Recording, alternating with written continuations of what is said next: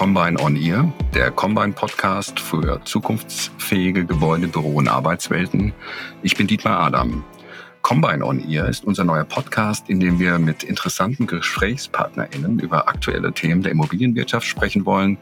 Wir kombinieren Perspektiven für einen ganzheitlichen Blick ohne Tellerrand. Corona hat uns fest im Griff, immer noch. Die Pandemie beeinflusst, wie wir arbeiten. Mobiles Arbeiten, Homeoffice und virtuelle Räume als neue Bühnen der Interaktionen, Kommunikation von Führung und Zusammenarbeit sind Alltag geworden.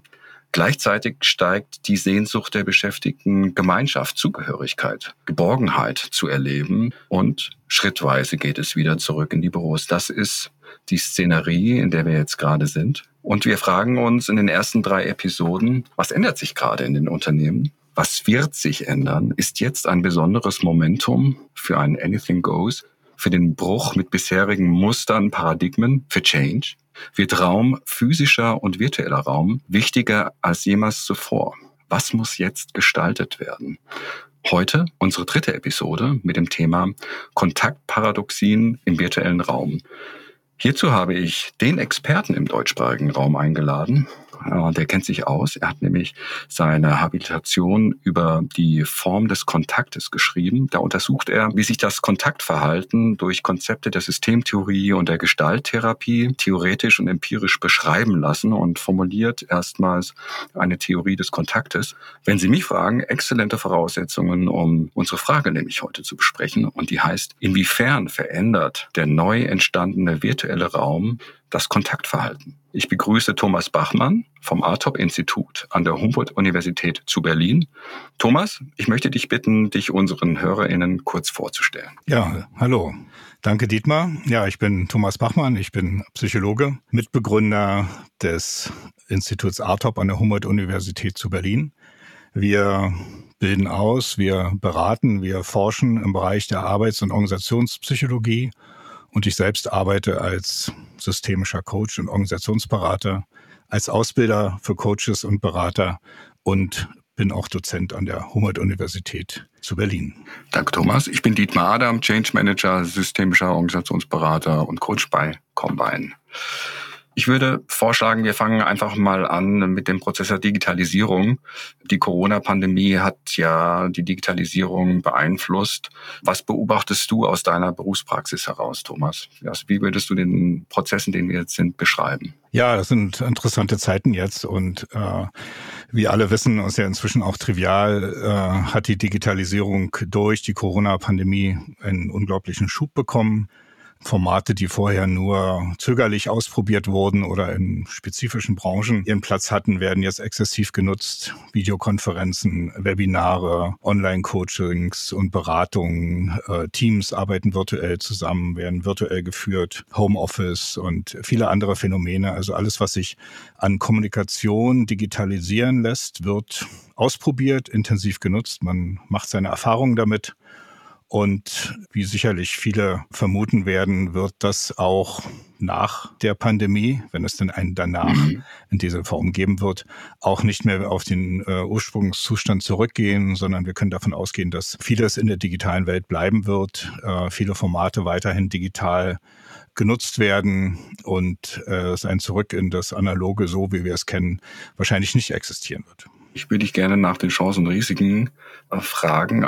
Erstmal ganz allgemein, weil wir ja auf die Kontaktparadoxien äh, dann noch ganz speziell eingehen werden.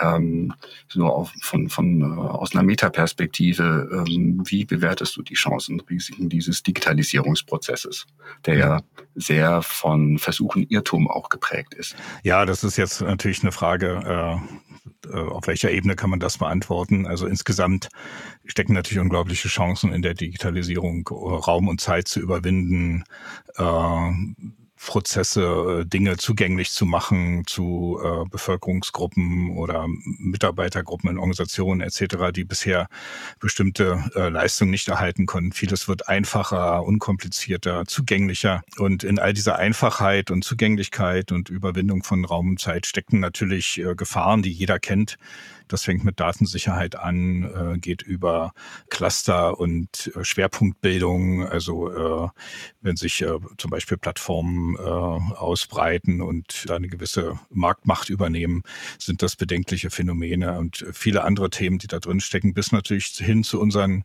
unmittelbaren Kontakt erleben miteinander, der Gang in ein Geschäft, in dem man beraten wird und Dinge riecht und fühlt und anfassen kann und ein Gespräch mit einem Verkäufer führen kann und auch mal was erzählen kann, was nicht dem der Effizienz und dem Zweck des Artikelerwerbs unterworfen ist, sondern wo man einfach eine gute Begegnung mit jemandem hat, in einem schönen Gespräch und dann vielleicht mit einem guten Produkt nach Hause kommt. Das wird natürlich ersetzt werden durch effiziente und schlanke Prozesse, die äh, vieles optimieren und wir zahlen also da irgendwo auch einen Preis für die vielen, vielen Vorteile, die wir bekommen und das gilt es äh, aus, ja, abzuwägen und zu betrachten. Ähm, gucken wir mal auf den Faktor Raum. Äh, Digitalisierung hat zu einer äh, Virtualisierung auch geführt.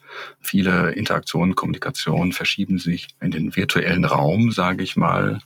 Was ist da jetzt unter den spezifischen Rahmenbedingungen der Corona-Pandemie anders? Wenn man äh, sozusagen äh, in die Prä-Corona-Phase schaut oder Zeit schaut, ähm, da gab es ja auch Virtualisierungsprozesse, aber gibt es etwas, was jetzt ganz, ähm, was den Unterschied macht? Na, wenn wir vielleicht gleich mal auf das Thema Organisation und Unternehmen gehen, wird da sicherlich Raum eine andere Bedeutung bekommen, zumindest zum Teil.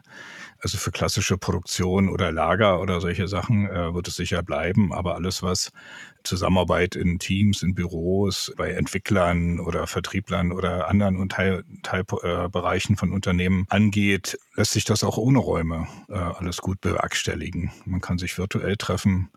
Man kann Räume anmieten, um sich da zu treffen. Raum wird vielleicht für Organisationen etwas Vorläufigeres werden, etwas Undefinierteres. Organisationen werden vielleicht gar nicht mehr an ihren Räumen gemessen werden, dass man irgendwo hinkommt und staunt, wow, hier tolle Eingangshalle oder super Design, sondern es gibt ja jetzt schon, es wird immer mehr Organisationen geben, die immer weniger räumlich gebunden sind und sich, wenn es darum geht, sich äh, präsent, also physisch zu treffen, vielleicht Räume anmieten werden. Also Raum wird flexibler und wird vielleicht weniger eng verbunden werden mit äh, bestimmten Organisationen. Das wird nicht auf alle Bereiche zutreffen der Gesellschaft, natürlich nicht, aber es wird sicher beweglicher werden und äh, nicht mehr so fest verbunden. Ähm, interessant. Ich habe äh, vorhin ja immer vom physischen Raum gesprochen mhm. und äh, vom virtuellen Raum. Also äh, als etwas, was ein physischer Raum ist, ist der klassische Raum äh, ein, ein, ein Büro, in dem Begegnung stattfindet. Und davon äh, gesondert oder ergänzend hinzu habe ich den sogenannten oder ich habe das jetzt mal so genannt, den virtuellen Raum bezeichnet. Das heißt also eine Illusion, eine digitalisierte Illusion eines Raumes, in dem Kommunikation, Interaktion stattfindet, beispielsweise äh, äh, Meetings über bestimmte Kollaborationssoftwaren. Ähm, und ähm, das würde ich als virtuellen Raum bezeichnen. Wie, wie, wie siehst du das? Ich habe gerade so rausgehört, ja. dass du schon hier klar unterscheidest in Raum ist gleich physischer Raum, das andere ist irgendwas, ist eine digitalisierte Kommunikation oder etwas anderes. Ja, also Raum ist für mich äh, ein, vor allen Dingen erstmal ein physikalisches Phänomen und der Begriff virtueller Raum sagt ja schon, virtuell heißt so, so als ob, ja, ist halt ein so als ob Raum. Und ich glaube, das ist mehr eine Metapher, die versucht jetzt das Miteinander in der äh, digitalen Welt zu beschreiben.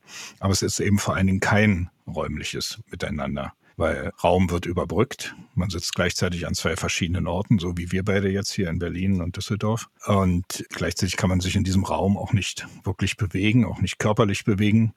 Vielleicht mal irgendwann durch Avatare, aber am Ende ist es trotzdem nicht unser Körper, der sich bewegt. Das heißt, äh, es ist eigentlich mehr eine Metapher, der virtuelle Raum, den es auszugestalten gilt mit vielleicht ähnlichen Prinzipien, äh, die der reale Raum hat oder verlangt. Aber trotzdem wird es etwas anderes bleiben und das räumliche Erlebnis bleibt dann eben doch zumindest auf der körperlichen Ebene sehr eingeschränkt. Man sitzt vor Bildschirmen, die sind zweidimensional, sieht Gesichter und unterhält sich mit denen. Und äh, ich würde es vielleicht eher als eine digitale Welt oder eine digitale Kommunikationswelt bezeichnen oder mhm. digitale Plattform.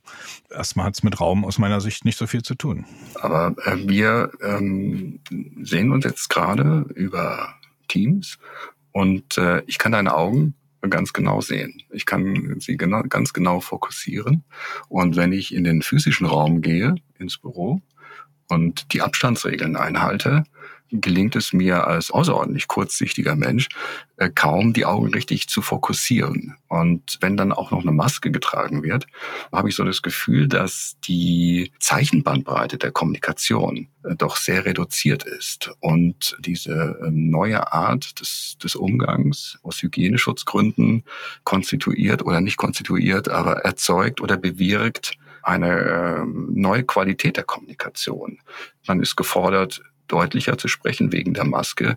Gleichzeitig entsteht sozusagen oder nimmt ähm, das Gefühl, authentische Kommunikation zu haben, manchmal ab.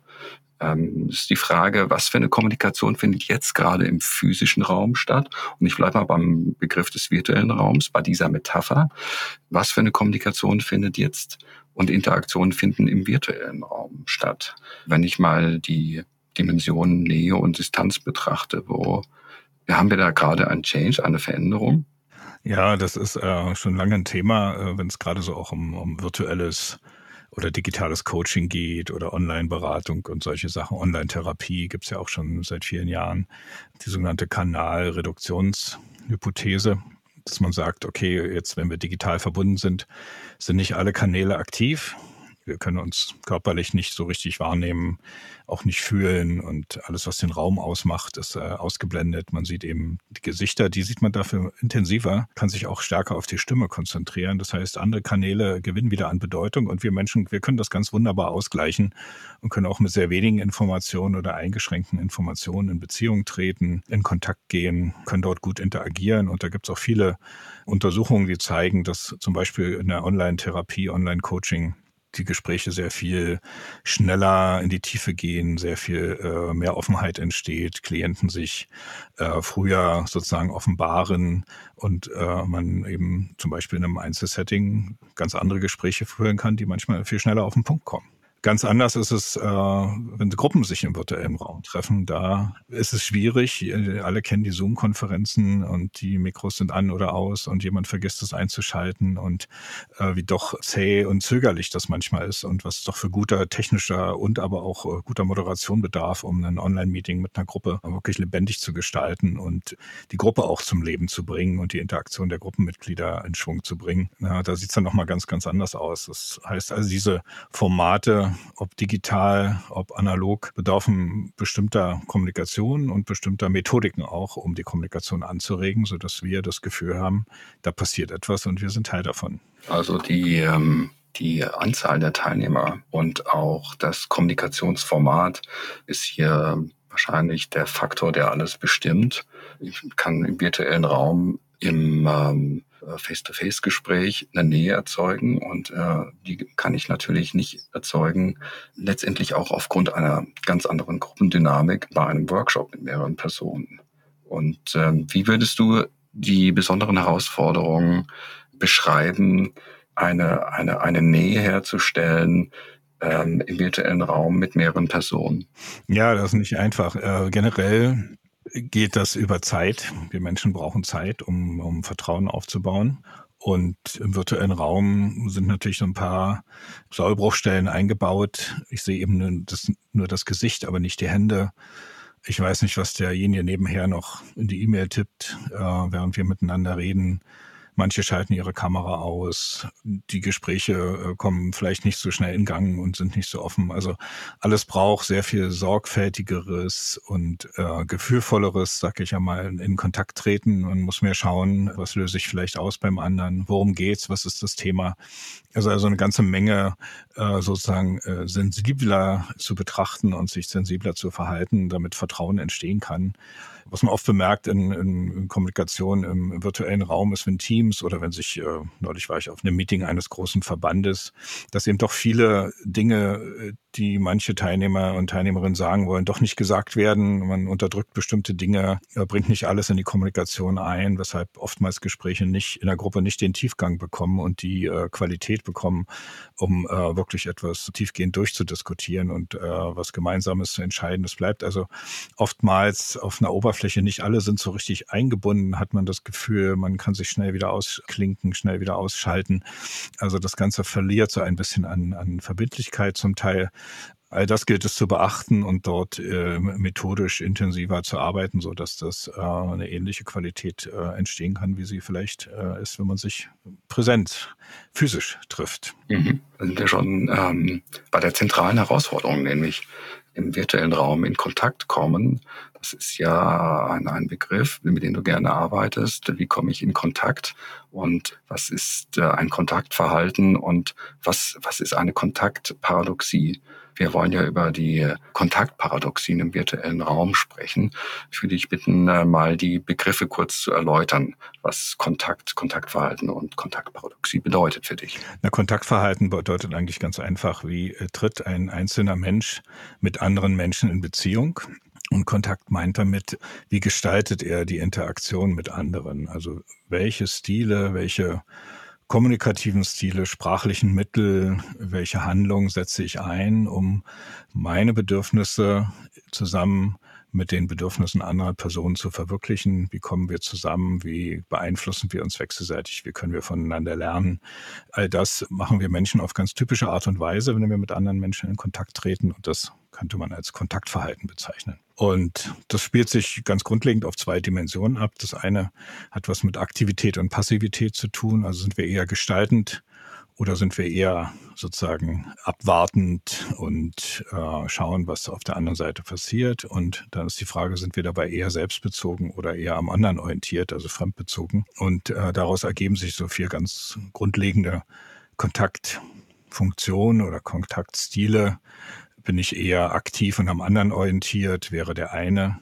Bin ich eher aktiv und an mir selbst orientiert, wäre der andere. Der nächste wäre, bin ich eher passiv und an mir orientiert. Also passt zum Beispiel auf, dass ich nichts Falsches sage und dass nichts äh, Schwieriges passiert. Oder bin ich eher passiv und am anderen orientiert und versuche da irgendwie die Kontrolle über die Situation zu behalten. Und diese vier grundlegenden Stile in Kombination mit meinem Gegenüber, mhm. welches ja auch über mindestens diese vier Stile und all die Schattierungen dazwischen verfügt, kann dann eben dazu führen, dass Kontakt gut gelingt, wenn das ausgewogen ist und in einem Wechselspiel zwischen Geben und Nehmen, zwischen Nähe und Distanz, zwischen Selbst- und Fremdorientierung balanciert zu einem guten Miteinander führt. Es kann aber auch sein, dass der eine oder andere Stil überwiegt und der Kontakt misslingt und man sich missversteht oder äh, überrannt fühlt oder äh, falsch bewertet fühlt, falsch eingeschätzt fühlt oder man hat das Gefühl, der andere zeigt sich überhaupt nicht als Person, sondern ist nur hinter einer Fassade unterwegs und so weiter.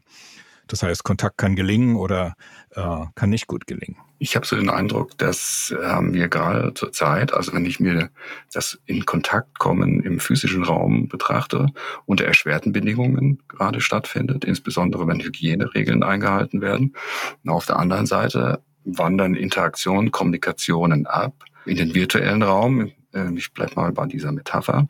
Und dort äh, äh gibt es die Illusion einer Nähe, oder ähm, es ist sozusagen eine Abstraktion von Nähe in Gruppenformaten und erzeugt es nicht eine ganz besondere Herausforderung jetzt gerade oder eine ganz besondere Problematik aus der Sicht der Beschäftigten? Wo, wo findet jetzt Begegnung statt? Ja, das ist die große Frage. Momentan wahrscheinlich am ehesten noch in der engsten Familie und im engsten Freundeskreis. Äh, spannend ist, wenn man auf die Abstandsregeln und die äh, Corona-Einschränkungen schaut, dass die ganzen Gesellschaften im Prinzip in jedes einzelne Individuum erstmal in eine äh, in die Retroflexion äh, gezwungen wird. Also das Zurücknehmen und Zurückhalten äh, meiner Impulse anderen Menschen gegenüber. Wir tragen Masken, wir halten Abstand, wir sind uns unsicher, wie reagiert der andere auf unsere Impulse, können wir näher äh, zu der Person herangehen, was äh, können wir sagen, kann man die Maske vielleicht abnehmen, wenn man sich hingesetzt hat oder genug Abstand hat. Äh, wer keine Maske trägt, ist vielleicht auch ein bisschen verdächtig oder schwierig. Es gibt immer so eine indirekte Aufforderung, alles richtig zu machen. äh, was ist erlaubt, was äh, also viel Unsicherheit führt äh, am Ende natürlich dazu, dass es so einen allgemeinen Rückzug und eine allgemeine Verunsicherung in, in dem sozialen Miteinander gibt, was sich ausdrückt, dass äh, viele das Leben gerade als äh, nicht unbeschwert empfinden. Selbst einkaufen gehen, ins Restaurant gehen, also oder ins Theater gehen, sind alles Dinge, die vielen Regeln unter, unterliegen und die Unbeschwertheit fehlt. Das heißt, man muss Impulse permanent unterdrücken. Man kann nicht spontan aufstehen, irgendwo hingehen, sondern man muss gucken, wo habe ich meine Maske, bevor man äh, zum Beispiel im Restaurant aufsteht. Und all das äh, führt eben zu einem bestimmten Kontaktverhalten, was wir Retroflexion nennen, also das Zurückhalten von Impulsen und ständig äh, schauen und kontrollieren, was man wie und wann tut. Und das äh, wird als sehr anstrengend erlebt. Und man sieht ja an den Ausbrüchen im Sinne von äh, heimlichen Partys in der Hasenheide oder äh, Clubs, die äh, irgendwie aufmachen und wo Leute sich vergnügen, dass also das unbeschwerte in Kontakt treten etwas ganz äh, Wichtiges für uns Menschen ist, äh, dass wir einfach Nähe suchen können, wenn äh, wir das Gefühl haben, das passt jetzt und das ist richtig.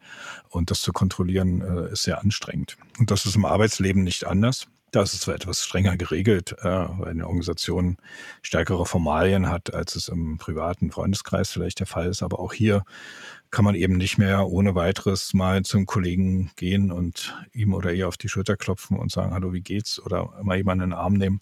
Äh, das schränkt natürlich massiv ein und äh, macht das etwas äh, ja, herausfordernd gerade. Retroflexion als, als Rückzug, auch Rückzug von sich selbst auf den Bühnen der Interaktion, Kommunikation, die gerade zur Verfügung stehen. Äh, aber trotzdem äh, lässt sich ja beobachten, dass Organisationen sehr viel, das haben wir ja auch eingangs gesagt, sehr viel ausprobieren, versuchen, Irrtum machen, dass einfach gemacht wird. Also Entscheidungen auch getroffen werden und einfach gemacht wird. Ist es nicht eine Paradoxie? Auf der einen Seite gibt es den Rückzug, auf der anderen Seite ist es eine Flucht nach vorne oder auch ein Aktivismus oder äh, im besten Falle auch eine, eine Systematik, ein bewusstes Planen. Ja, na klar, das äh, geht ja auch gar nicht anders. Das ist ja dann mehr aus der Organisationslogik gedacht, dass hier natürlich ums Überleben der Organisation geht und sich äh, einstellen auf die neuen Umstände und hier neue Strategien und Pläne zu entwerfen, um äh, mit der Situation klarzukommen und natürlich auch Chancen, die da drin stecken, zu entdecken und zu nutzen. Viele, viele Organisationen profitieren ja auch äh, von der Corona-Pandemie. Andere haben massive Nachteile, je nach Branche und je nach Situation.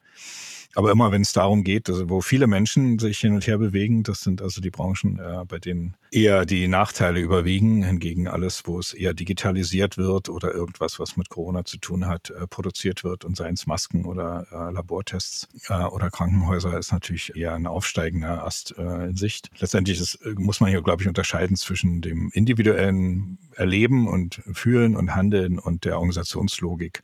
Also wie äh, kann eine Organisation trotzdem weiter Ziele verfolgen und äh, vorwärts kommen? Das würde ich also gar nicht so als Paradoxie sehen, aber ich kann mir vorstellen, dass das Einzelne als Paradoxie erleben, äh, weil sie also aus dieser schwierigen äh, Situation heraus, aus dem Homeoffice heraus, aus den äh, sozusagen allgemeinen Einschränkungen, Unsicherheiten heraus jetzt trotzdem strategisch und äh, aktiv werden müssen. Ja? Ich möchte gerne den Begriff Kontaktparadoxien nochmal fokussieren, da genauer drauf schauen im virtuellen Raum.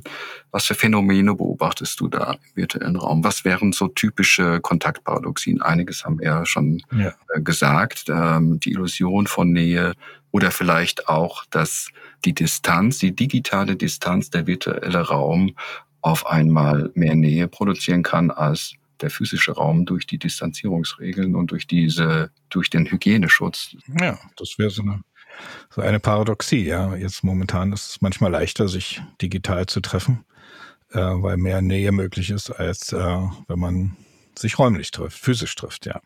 Vielleicht als gar nicht mal so sehr als Paradoxien, sondern so als äh, eine Idee, den Raum dann ein bisschen zu strukturieren gibt es ja ein ganz gutes Modell aus der Gruppendynamik, wo man sich angucken kann, wie geht es eigentlich Menschen in ihr Miteinander und wie bewegen sie sich im sogenannten gruppendynamischen Raum. Das heißt, also die drei Raumdimensionen sind hier die, die Hierarchie und der Status, die Zugehörigkeit und die Intimität, also so drei grundlegende menschliche Dimensionen, die uns Orientierung geben, äh, wie unsere Position und unser Bezug zu den anderen Menschen ist, mit denen wir zusammen sind. Also wo gehöre ich hin? Ja, Zugehörigkeit, wo gehöre ich dazu?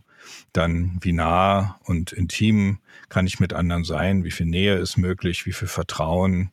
Wie viel gegenseitige Unterstützung? Und das dritte dann die Hierarchie, also was zählt und was ist richtig und was ist falsch und was sind Autoritäten oder äh, Orientierungen, Wahrheiten, Aussagen, an denen man sich orientieren kann und die Richtung und äh, Handeln in irgendeiner Form bestimmen. Und im virtuellen äh, sind diese drei Dimensionen natürlich nochmal ganz anders gelagert und verändern sich massiv als im physischen Miteinander. Wenn sich eine Gruppe oder ein Team physisch trifft und physisch miteinander austauschen kann, also sich sieht und fühlt und hört mhm. und ganz direkt, ohne dass das vermittelt durch äh, einen Computer passiert. Was passiert in den Dimensionen? Ähm, mhm.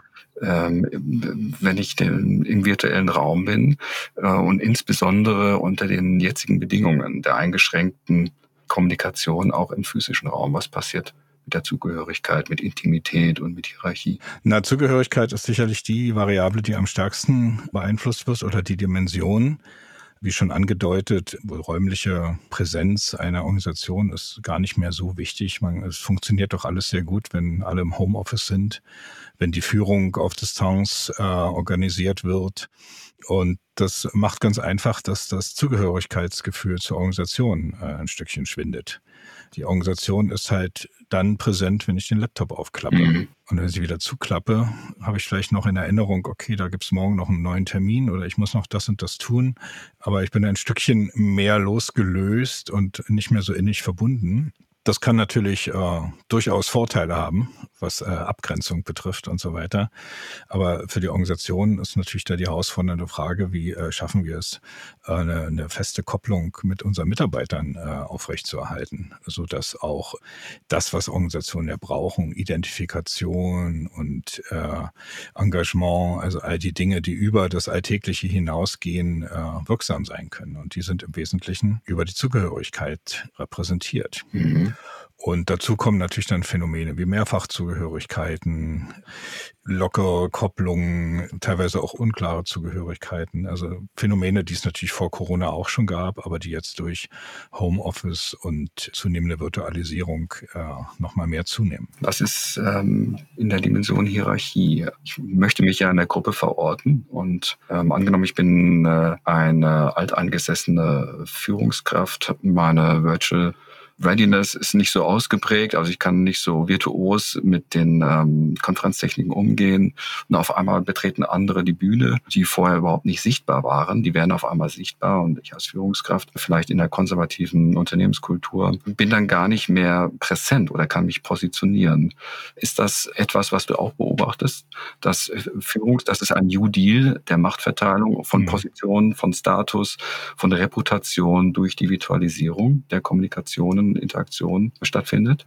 Na, gruppendynamisch gesehen ist Hierarchie ja immer etwas Informelles. Das heißt, die entsteht dort, wo eine Person zu einem gegebenen Zeitpunkt, äh, sagen wir mal, die Kompetenzen und Fähigkeiten aufweist, um eine bestimmte Aufgabe anzugehen. Und die Gruppenmitglieder nehmen das bewusst oder unbewusst wahr. Mhm. Und äh, dadurch äh, kommt die jeweilige Person in eine hierarchisch höhere Position, jetzt bezogen auf eine bestimmte Aufgabe. Ja? Also man, das nennt man auch mhm. Shared Leadership im agilen Kontext und so. Das heißt, die Führung entsteht da, wo sie gerade gebraucht wird. Und natürlich mit zunehmender Digitalisierung und Virtualisierung werden ganz neue Fähigkeiten gefragt. Das fängt bei dem Umgang mit technischen Medien an und insgesamt, inwieweit bin ich äh, in der digitalen Welt zu Hause.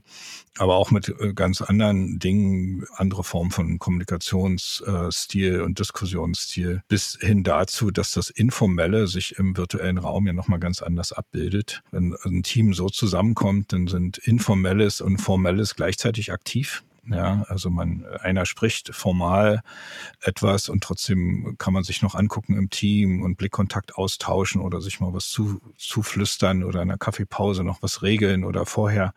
Also all die kleinen Zwischengespräche, die letztendlich die informelle Struktur ausmachen, die sind im digitalen Raum natürlich so erstmal nicht da. Ich kann heimlich irgendwie was chatten noch mit jemand anders oder dann davor, danach noch mal telefonieren. Also es findet so eine Entzerrung auch zwischen formalen und informellen statt, äh, was auch dann vielleicht sogar dazu führen könnte, dass beide Bereiche ganz weit auseinanderklaffen, dass also im digitalen Raum eine Wirklichkeit verhandelt wird und äh, wenn die Menschen dann hinterher nochmal hinterher sich kurz treffen oder telefonieren dazu oder noch was austauschen, nochmal eine ganz andere Wirklichkeit existiert. Und all das nimmt Einfluss darauf, äh, auf die Hierarchie. Das spricht, wer ist bedeutsam für diese Gruppe, für dieses Team, wo laufen die Fäden wirklich zusammen, wer hat Einfluss äh, auf das, was passiert. Und ich glaube schon, dass sich da eine Menge ändert. Und gerade für Führungspersonen wird es dann interessant, einen neuen Führungsstil zu entwickeln und jenseits des äh, formalen, der formalen Legitimation Führungskraft zu sein, Kooperation und Führung so zu organisieren, dass sie eben auch wirklich äh, passieren kann und auch den informellen Bereich ein Stückchen mit erreicht.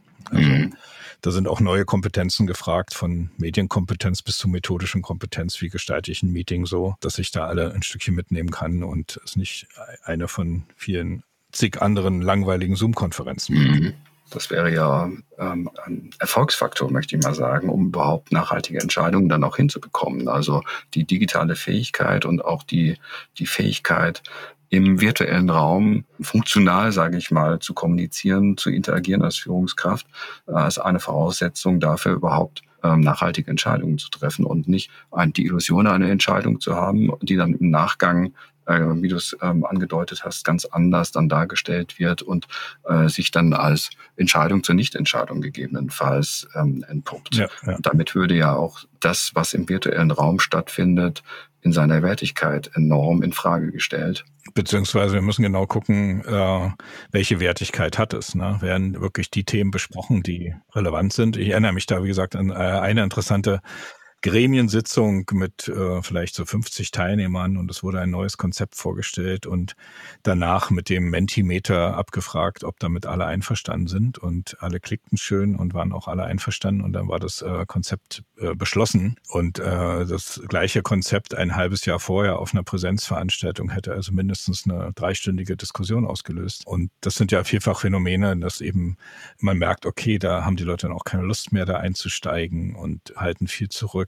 Ne? Und ich weiß eigentlich gar nicht so gut, ist das jetzt äh, wirklich eine von allen getragene Entscheidung oder ist sie jetzt einfach nur passiert, weil das Medium ein bisschen die Lust nimmt und die Interaktion so etwas erschwert, um da jetzt wirklich einzusteigen? Ja? Und wo ist da die Balance zwischen beiden? Man kann natürlich auch sagen, so lassen sich Dinge auch einfacher entscheiden und äh, schneller durchwinken. Auch das hat sicherlich Vorteile. Wie immer liegt natürlich der gute Punkt in der Balance zwischen beiden. Also nicht ausufern zu diskutieren, aber auch nicht ohne, ohne Diskussion zu entscheiden, sondern irgendwo dazwischen. Und ich glaube, da muss man mit äh, digitalen Formaten noch eine Menge experimentieren und herausfinden, ob es wirklich tragfähig ist, was da passiert. Ich habe da ein ambivalentes Gefühl dazu. Also auf der einen Seite würde ein digitales Format äh, oder auch solche äh, Methodiken oder Tools ähm, hier eine Skalierungsfrage zu stellen und, und dann klickt man halt und dann äh, wird etwas durchgewunken. Das kann ja auch eine unheimliche Dynamik erzeugen. Also äh, wenn vorher stundenlang diskutiert worden ist und vielleicht keine Entscheidung getroffen worden ist, hat man hier sozusagen ein Instrument, um zu einer Entscheidung zu kommen und dann mit der, äh, ich sag mal, Normativität des Faktischen dann zu leben, sich damit dann auseinanderzusetzen. Kann das nicht organisatorisch auch Vorteile haben? Ja, absolut, sage ich ja. Ne? Da steckt natürlich auch eine Menge Vorteil drin.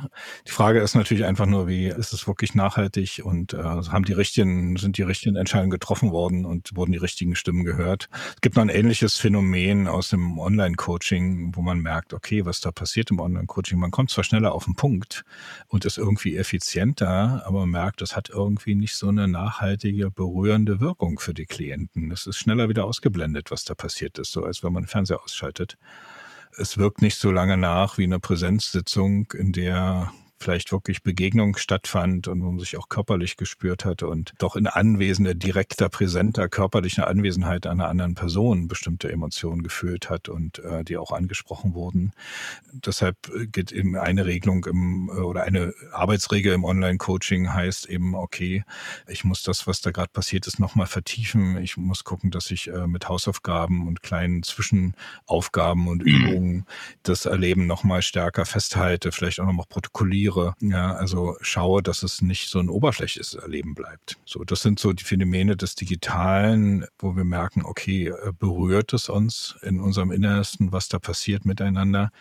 Oder bleibt es eben ein Bildschirmphänomen, was ich auch ausschalten kann? Wobei wir jetzt schon ganz elegant bei der Dimension der Intimität gelandet sind. Wie viel Beziehung, wie viel Nähe, wie viel Aufgehobensein, wie viel miteinander fühlen ist denn da möglich? Auch da gehen die Meinungen extrem auseinander, je nach Schule und Herkunft und wer da gerade in welchem Feld arbeitet. Eins ist auf jeden Fall sicher, es ändert sich durchs Digitale eine Menge. Wir wissen auch nicht genau wie, aber unser Intimitätserleben, also Nähe zu lassen, Vertrauen aufbauen etc., äh, verändert sich dadurch. Gedankenexperiment dazu. Wie würdest du die Entwicklung denn einschätzen? Werden virtuelle Formate irgendwann mal dazu führen können, eine Begegnungsqualität zu erzeugen, die mit der Begegnungsqualität des Physischen, des klassisch Physischen vergleichbar ist? Also ich würde grundsätzlich sagen, nein, aber sie werden sich dem natürlich immer mehr annähern. Und wir als Menschen können natürlich unglaublich viel in etwas anderes hineinprojizieren und auch dann sagen, das als intensives Erlebnis äh, auch dann erfahren und abspeichern. Aber es wird schwer bleiben, Körperlichkeit, Zwischenleiblichkeit, das ist ein schöner Begriff, äh, der hier reinspielt. Also zwischen Menschen passiert eben nicht nur was auf der kommunikativen Ebene, dass wir uns sehen und hören, sondern wir fühlen eben auch die körperliche Anwesenheit des anderen und äh, da passiert etwas zwischen uns, auch auf der körperlichen Ebene von äh, Gerüchen bis hin zu äh, Körperwärme, die man spürt, bis hin zu sitzt man im gleichen Raum und äh, wie riecht der Raum und äh, wie fühlt er sich an und welches Licht ist dort. Also da ist eine ganze Menge, was die direkte menschliche Begegnung noch lange, lange, lange unterscheiden wird von einer digitalen Begegnung. Das muss deshalb nicht schlechter sein, sich digital zu begegnen, aber wir müssen uns immer bewusst sein, dass es anders ist. Ähm, wir haben ja eingangs gesagt, dass äh, wir zurzeit unter den Corona-Pandemie-Bedingungen eigentlich einen Mangel haben an Orten, an denen tatsächlich wirkliche Begegnung stattfindet. Und das ist eigentlich ein Plädoyer für den Faktor Raum. Also Raum als, als Voraussetzung dafür, also physischer Raum, so wie du den Raum verstanden hast, als Voraussetzung oder als Bühne oder als Medium, mit dem ähm, be wirkliche äh, Begegnung ähm, stattfinden kann. Ja, absolut. Also es gibt Untersuchungen, dass Menschen eine bestimmte Zeit am Tag Berührung von anderen Menschen erfahren sollten, damit es ihnen gut geht. Ich weiß nicht, war irgendwie anderthalb Minuten oder so. irgendwie hat sie irgendjemand das erforscht und wie alles eine Mindestzahl gefunden und sagt, okay, das, das brauche ich an, an körperlicher Berührung, damit es mir gut geht, weil ganz einfach dort Oxytocin ausgeschüttet wird und wir eine Bindungserfahrung machen, eine Zugehörigkeitserfahrung. Und insofern werden Räume, in denen sich Menschen begegnen können, in denen sie unbeschwert auch Nähe genießen können, ob sei es Arbeitskollegen oder im Freundeskreis oder immer eine große Bedeutung haben. Und die Frage ist jetzt natürlich, wie lässt sich das neu erfinden, neu regulieren, auch im Unternehmenskontext äh, für Organisationen, für Gewerbeimmobilien etc., weil viele eben auch sagen, ja, wir wollen nicht mehr aus dem Homeoffice zurück. Zwei Tage Präsenz reichen uns. Lasst uns lieber auf Distanz treffen, remote treffen, diese ganzen Fly-in-Meetings an einem Tag irgendwo hin und wieder zurück und am Flughafenhotel treffen, werden vielleicht der Vergangenheit angehören.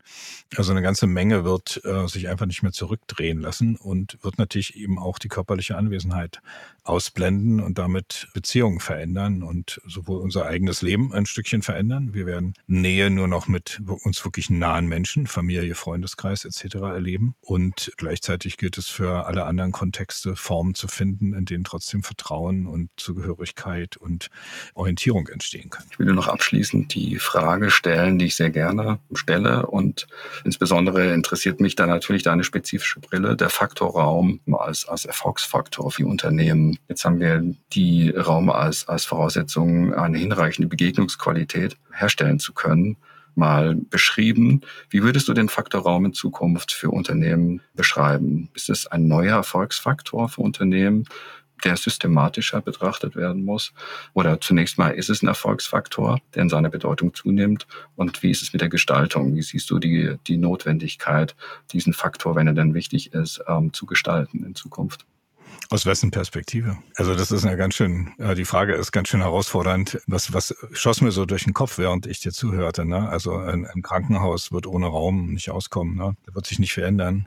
Wenn ich jetzt aber an äh, die Automobilindustrie denke, denke ich, äh, sind Autohäuser Vergangenheit. Ja, die wird es irgendwann nicht mehr geben. Man wird vielleicht noch mal in, in, in der Innenstadt ein Showroom finden, wo man sich das mal alles angucken kann. Ansonsten bestellt man sein Auto im Internet, wenn man überhaupt noch eins fährt und die nicht teilt. Ja, also das hängt, glaube ich, extrem von der Branche ab und welche Funktion der Raum ist es eher Kundensicht, ist es eher äh, Mitarbeitersicht etc. Und wie gesagt, es gibt Unternehmen, die ganz ohne Raum gut zurechtkommen und nur virtuell funktionieren. Ich glaube, Raum spielt dann eine Rolle oder kann dann eine ganz wesentliche Rolle spielen, wenn ich etwas über das rein digitale und technische hinaus transportieren möchte, was erfüllbar und erfahrbar ist. Also ein Ort des Zusammenkommens, ein Ort, in dem eine bestimmte Kultur äh, sich etablieren kann, der eben auf eine ganz bestimmte Art gestaltet ist, Möglichkeiten gibt. Wir denken da nur mal ans Design Thinking, wo ganz bewusst mit dem Raum gearbeitet wird, um Inspirationen zu ermöglichen und Kreativität und sich austoben etc. Also hier sollte man wahrscheinlich genau schauen, welche Funktion kann Raum für die jeweilige Organisation leisten und sollte auch leisten und ohne sich vorschnell davon zu verabschieden und sagen, wir brauchen da eigentlich gar nichts mehr, treffen uns einmal in der Woche im Hotel oder so, ja, äh, sondern wirklich genau gucken, was braucht es und wie kann ich eben auch das, was Zugehörigkeit und Intimität ein Stückchen ausmacht und was auch jede Organisation nicht so wie in private Beziehungen, aber doch ein Stückchen auch bieten muss, wie kann ich das mit Hilfe von klugen Raumkonzepten unterstützen? Und trotzdem digitales, virtuelles und verteiltes Arbeiten ermöglichen. Ja? Also mal wieder die Balancierung von scheinbar antagonistischen Widersprüchen. Da sind wir dann auch bei unserem Kerngeschäft bei Combine. Aber das ist eine andere Geschichte. Ja, ich würde sagen, nee, ich würde nicht sagen, sondern äh, unsere Zeit ist um. Das war ein sehr interessantes Gespräch. Vielen Dank, Thomas. Ähm, Kontaktparadoxie im virtuellen Raum war das Thema dieser Episode. Was nehmen wir aus dem Gespräch mit? Hm, ich schlage mal vor, dass jeder von uns mal so seine zwei Ergebnissätze sagt, die er gerade im Kopf hat. Thomas, was nimmst du aus unserem Gespräch mit? Na, ich nehme aus dem Gespräch vor allen Dingen mit, wie viel Grad sich verändert, wie spürbar das ist und wie wenig klare Antworten wir darauf haben. Wir können das zwar momentan relativ gut beschreiben, auf vielen Dimensionen und aus vielen Perspektiven drauf schauen, es braucht aber, glaube ich, für jede einzelne Organisation, für jede Branche, für jedes konkrete Team, für jede konkrete Interaktionsbeziehung, die irgendwo passiert, eine ganz spezifische Lösung, wo wir schauen müssen, wann passt was wie am allerbesten und jetzt irgendwo hinzurennen, sagen, alle machen Homeoffice oder äh, wir machen alles nur noch digital und so, sind äh, wahrscheinlich nicht zielführend, sondern ein genaues Hinschauen und das Auswählen der richtigen Formate, das wäre so mein Resümee aus dem Gespräch, weil ich merke, dass sich doch eine ganz schöne Komplexität auftut, wenn man versucht, das irgendwie zu erfassen. Ja, ich habe äh, gelernt, auch in der Vorbereitung zu diesem Gespräch, dass die Orte der, der Begegnung knapp geworden sind und dass der physische Raum, auch Teile des Büros, Voraussetzungen auch in Zukunft eine, eine noch größere Voraussetzung sein werden, Begegnungen zu schaffen und Orte zu sein, in denen man wirklich in Kontakt kommt. Und davon haben alle was, die betroffenen Menschen, die Organisation. Und das bedeutet, dass die Gestaltung von Räumen gerade auch für die Zukunft eine immer wichtigere Aufgabe sein wird. Und ja, das nehme ich mal mit aus dem Gespräch. Das fand ich sehr beeindruckend. Auch die Ausleuchtung des Kontaktverhaltens in den verschiedenen räumlichen Bedingungen unter der jetzigen Pandemie äh, sehr beeindruckend. Thomas, mhm. ich danke dir für das Gespräch. Ich habe auch noch eine Frage zum Abschluss. Ja. Mal, fandst du, dass wir beide gut im Kontakt waren jetzt in dem Gespräch? Es war anstrengend. Es war anstrengend. Mhm. Ich musste mich sehr fokussieren, aber ich glaube schon, dass wir ganz gut in Kontakt waren. Also wir hatten teilweise einen ganz guten Flow, würde ich Gab schon sagen. ganz gute Flow-Momente. Und wir wussten ein bisschen, wo der andere hin will und äh, sind da ein Stück mitgegangen, haben versucht, vorsichtig eigene Akzente zu setzen, um das Gespräch wieder in eine andere Richtung zu bringen, wo man hin wollte. Und ja, das fand ich gut. Hm. Manchmal hast du mich abgehängt, aber ich bin dann äh, ganz schnell wieder zurückgekommen, war hin und wieder von unseren Handwerkern, die hier auf der Baustelle, ich bin hier auf der Baustelle unseres Büros, unseres neuen Büros in Düsseldorf, die hier direkt vor der Phonebox hier etwas an der Leitung gemacht haben. Ich dachte, gleich ist hier Schicht. Aber vor diesem Hintergrund Und insbesondere auch die thematische Herausforderung fand ich schon, dass wir ganz guten Flow hatten. Und schön auch, wie der reale physische Raum doch sich auf unseren digitalen Raum ausgewirkt hat in Form eines Handwerkers. Aber wir sind trotz im virtuellen Raum sind wir in Kontakt gekommen. Das ist ja auch schon ein, ein, ein Hoffnungsstreifen für viele äh, erzwungenermaßen ähm, jetzt einberufenen virtuellen Formate, äh, denen wir uns teilweise auch ergeben müssen, wenn der Klient es so haben möchte. Genau. Schön. Gut. Ich bedanke mich. Tschüss, Thomas. Gerne. Vielen Dank, mach's gut. In unserer nächsten Episode von Combine on Ear spreche ich mit Professor Jan Teunen, Geschäftsführer von Teunen Konzepte und Matthias Pietzker, Geschäftsführer von Combine, darüber, wieso Arbeitsräume mit Schönheit geflutet werden sollten und wie New Work richtig geht. Voraussichtlich Anfang Oktober werden wir die nächste Episode veröffentlichen. Wir freuen uns über Ihre Anregungen und Fragen und empfehlen Sie uns weiter. Bis dahin, tschüss.